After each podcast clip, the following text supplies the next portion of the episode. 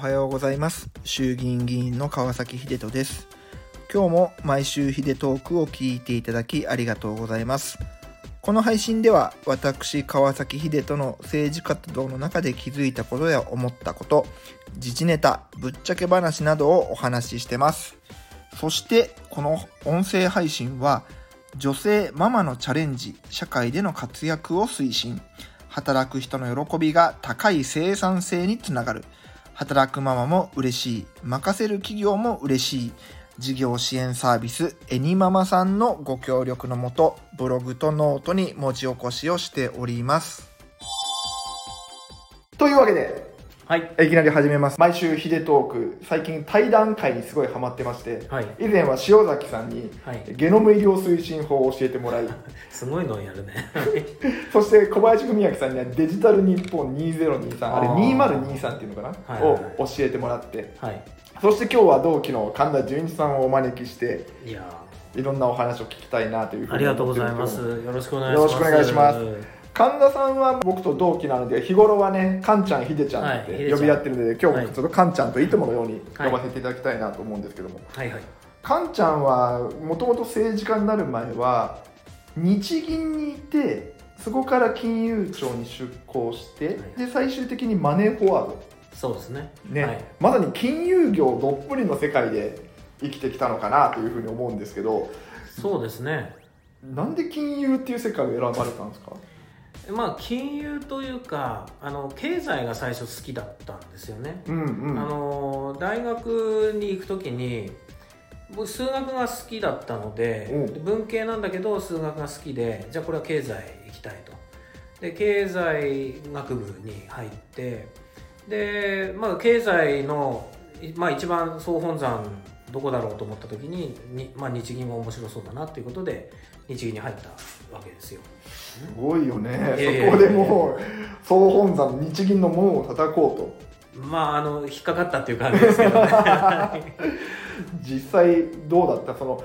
大学で学んだこの経済の勉強、知識をもとに日銀の扉を開いたら厳しい世界だったのか、もっともっと実は複雑な金融システムっていうのがこの日本を回してるなとか。あの日銀は比較的大学で勉強したことをそのままあの日銀の組織の中に入ってもあのさらにこう使っていけるというか、大学で勉強した延長上のマクロ経済理論とか金融政策の理論とか、そういうのが比較的使える分野だなと思いながら仕事してましたね。そうなんだ。結構それ重要だよね。割とほら普通の会社なんかで行くと大学で学んできたことがいざ会社入ったら全然使えないみたいな、そういうところもあるから、じゃあそこはうまくリンクしたわけだ、ええ、でただもちろんその理論だけではなくて、日銀は、まあ、銀行券、うん、あのお札のオペレーションとかも日本全国に行き渡らせることとかもやってるし、経済調査とかもやってるし、まあ、幅広い業務があるんだけれども、それを最終的にあの金融政策とか、うん、あ, あるいは経済の見方、これから経済がどういうふうになっていくのかっていうことに統合していくところでは、結構その理論っていうのがベースになって議論してることが多かったので、面白かったですね。いや僕は本当にこのお金の勉強っていうのをしてこなくて、それこそ僕らが子どもの頃ってどうやってお金持ちになればいいの？どうやってお金いっぱい持てばいいの？みたいな話になった時に、貯金しなさいみたいなことをよく言われたじゃない、はい、だけど今の実は日本の仕組みから考えると、貯金をしててもあの金利なんてもう ゼロてんゼロゼロいちパーセント みたいな話だから、むしろお金を貯めとくことってお金を増えることにはつながらなくて、むしろお金を稼ぐためにはお金を使いなさいっていうのがベースとしてあるじゃないですか。でこれ全くやってこなかったのがこの日本でしょ。これ今どういう感じになってるんですか、日本の中では。あのまさに今ね、ヒデちゃんが言ったのはその通りで、我々が子どもの頃、まあ、僕の子どもの頃はせんきゅうひゃくななじゅうねんだいからはちじゅうねんだいなので、うんうんうん、まあ、10, 10個ぐらいじゅっこちょっと違うわけだけれども、うん、でもその頃は金利がろくパーセント とか はちパーセント とかあったんですよ。銀行に預ければ預ければね、預ければ普通にあのあった時代で、だからまずは銀行に預けよう、そう、そうすればとりあえずは増えていくよっていう時代だったのが、あのそう言われて育って、えー、社会人になってみたら金利がどんどんなくなっていってほぼゼロっていう、ね、ゼロてんゼロゼロいちパーセント みたいな世界ですね、うん、ただその時はその時にはじゃあどこにじゃあお金を振り向けようかとなった時に株価は下落してるし、うん、銀行とか金融システムもグラグラしてるし、どこも預け先ないじゃんみたいになって、結局銀行に置いとくのが一番安全だねみたいな、そういう時代が長くて、うんうん、結局あのじゃあやっぱり相対的には銀行に預金する、するんだよねみたいな時代が長く続いちゃったわけですよ。ただそうやっていると結局銀行に置いとくだけではお金は増えていかないし、で一方で銀行がじゃあどういうところに投資するかっていうと、銀行もやっぱりあの経営しなきゃならないのでリスクをなかなか取れないと、うん、で安全なところに投資するだけだとなかなかその銀行の収益も上がっていかないし、で産業の活性化、産業の活力にもなっていかないということで、そういう時代が長く続いて、さすがにこれじゃダメだろうって言って、うん、今まさに岸田政権が や, や, やろうとしているのがあの資産運用立国とか、うん、あるいは、えー、資産所得倍増計画とか、そういう形で銀行に預けていた預金をもっと投資とかに回していって、でそれがあの産業の活力になっていって、成長分野がどんどん拡大していって、でそれがまたみんなの所、あの所得になって返ってくる、金融所得、資産所得になって返ってくる、うん、そういう新しい好循環を作っていこうっていうのがまさに今岸田政権がやろうとしていることだというふうに理解してます。まさに僕らなんかはこの国会議員っていうのは国会議員の年金がもうなくなっちゃってるから、この国会議員を終えていざ年金をいただくような年代になった時には、実はもう年金ってあの国民年金なんだよね、僕ら厚生年金じゃなくて。そうするともうやっぱりめちゃくちゃ低い額でやっていかなきゃいけないから、やっぱり資産運用っていうのを僕らもしっかりとやらなきゃいけない。ただそうは言ってもね、あの全然その金融の勉強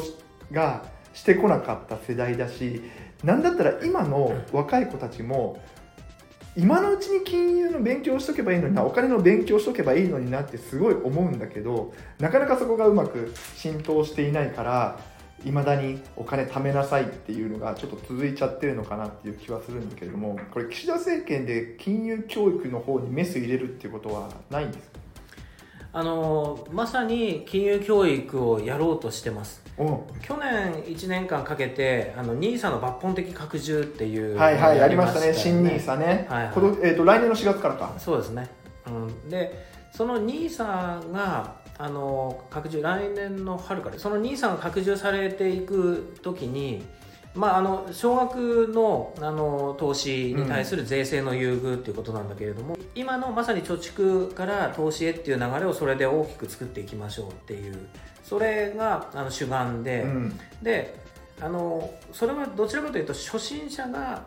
これまで投資やったことがない人がまず入り口として ニーサ をやりましょう。それでもあのかなりの金額になって、うん、もあの真面目にちゃんと取り組んだらもうせんはっぴゃくまんとかあの最大で資産ができるような、うん、あのそういう枠組みに大幅に拡充されたので、それだけでもかなりの貯蓄になるんだけれども、うん、貯蓄っていうか投資になっていくんだけれども、その投資をしていくにあたってそれはあくまでも入り口なので、まあ、そんなにリスクも多くないしリターンもそんなに高くないと、まあ、まあ比較的安全な資産で運用してきます、うん、それでもまあまあちゃんと積み立てて長期でやっていくと伸びていくと思うんだけど、相当伸びるよね。それこそただただ預金するよりは断然っていう世界になりますね。そうなんですよ。ただそれだけで止まるんではなくて、あのそれぞれのそのまあ、リスクどのぐらいリスク取りたいかとか、あるいはどういう産業に興味があるのかとか、あの、まあ、若い人とあの、まあ、比較的あの高年齢になってなった人とではまたその運用の仕方も、うん、あの奨励の運用のさせ方っていうのも変わってくる面があるので、やはり自分の生活スタイルとか、あるいは自分の生活の計画、人生設計に合わせてどういう投資がいいのかっていうのを、まあ、教育をして、でそれを理解した上で、じゃあ自分には ニーサ じゃなくてもうちょっとこっちの方をやりたい、個別株をやりたいとか、外債をやりたいとか、あのあるいはイデコにもう少し資金をつけたいとか、うん、そういう判断ができるようになっていくための教育をやろうと岸田政権は今年まさにやろうとしてます。これ大きな目玉ですよね。そうなんです。でまさにこの通常国会で、うんえー、金融商品取引法が一部改正されて、そこに、うんうん、あの金融経済教育推進機構っていう新しい金融教育のその組織を作って、うん、そこで、えー、金融教育を抜本的にやっていきましょうっていう話が盛り込まれています。あ、そうなんですね。じゃあこれかなり夢がある話。そうです。まさにあの岸田政権があの資産所得倍増とか言っていて、もうどんどん投資しろよって言ってるだけじゃなくて、その金融リテラシー、投資をするベースになる皆さんのその金融の知識、経済の知識も高めていきましょうっていうのがこの国会でこの法律に盛り込まれたやつです。そういうことですね。いやほらあのアベノミクスあったじゃないですか。あれって実はしっかり経済的には成長していて株価も上がってっていう中で、実はアベノミクスの恩恵を受けたのは投資家の皆さんだったじゃないですか。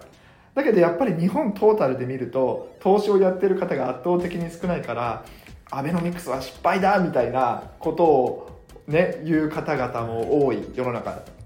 も実はみんなこの金融教育事前にしっかりやってて、ちゃんと投資とかお金の運用方法とか決めた上でアベノミクスが起きたら、またもっと違った未来があったんだろうなって。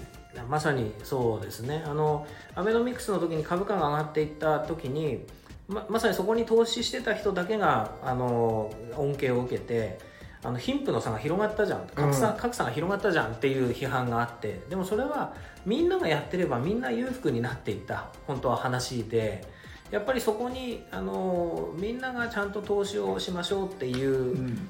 そういう制度にできていなかったこととか、あるいはそういう教育ができていなかったことがあの、まあ、格差が広がったっていうことになってるので、まさにそれを今是正しようとしてるっていうことだと思ってます。僕も今ねあのオンラインでお金の教育ってお金の塾行ってるんですよ。あえオンラインで本当にオンラインであって、えーはい、毎, 毎週とかいちじかん、はい、先生とマンツーマンで、えー、例えばそれこそ ニーサ のお話とか、はいはい、年金のお話とか、それを勉強するんですよ。そうすると、はい、なんでこれもっと早くやっておかなかったんだろうっていう後悔もあるんだけど、今ちょっと面白いですよ。あこういう知識を持っておくと、はい、だからあの職業を偽って受けてますけどね。あ、職業偽ってるんだ。そうそう、だってこれ言っちゃっていいのじゃん政治家でさ、はい、あのいざ出てえそんなも知らないんですかって言われることが怖いから職業を言ってない。いやここで言っちゃダメじゃんそれ多分バレてないと思うバレてないと思いますけどね。いやいや楽しいお話聞けました、はい、これねだいたいじゅっぷんくらいでトーク毎回回してるんですけど、はい、もうすでにねじゅっぷん以上お話いただきましてありがとうございます。あっという間ですね。あっという間でももっともっとねお話聞きたいなという気持ちもあるので、また次回機会があった時にはぜひ出てほしいなと思いますし、僕でよければいつでもよろしくお願いします、はい、かんちゃんも音声メディア配信やった方がいいんじゃないの。いっぱい俺より喋れることいっぱいあるでしょ。ああのちょっと手一杯だからでもそのうちやるかもしれないので、えー、また教えてください。そうですね。まずは YouTube の、はいえー、カフェスタとメタバース会議を一緒にまたやっていきたいなと思いますので、はいえーあのー、地味しんさんいらっしゃいも俺はやってるので。そうだね、はい、いつ呼んでくれるのあれあそうだいやいつか出れるように頑張りますのでその時はよろしくお願いします、はいえー、すみません。というわけで今日のヒデトークは、えー、神田純一さんをお迎えしてお送りいたしました。皆さん ご,、えー、ご視聴ありがとうございました。ありがとうございます。ありがとうございます。最後はお知らせです。僕が運営している自民党オンラインサロン エルディーピー 三重ツーでは、インスタの画像の解説やみんなと一緒に国政報告会などの企画をしたり、このスタイフの限定配信なんかもしてます。参加資格は僕の自民党員になっていただくことです。年会費よんせんえんかかりますけれど、僕に毎月牛丼いっぱいおごってると思ってぜひ加入してください。詳しくは僕のホームページをご覧ください。それでは今週も張り切っていきましょう。じゃあね。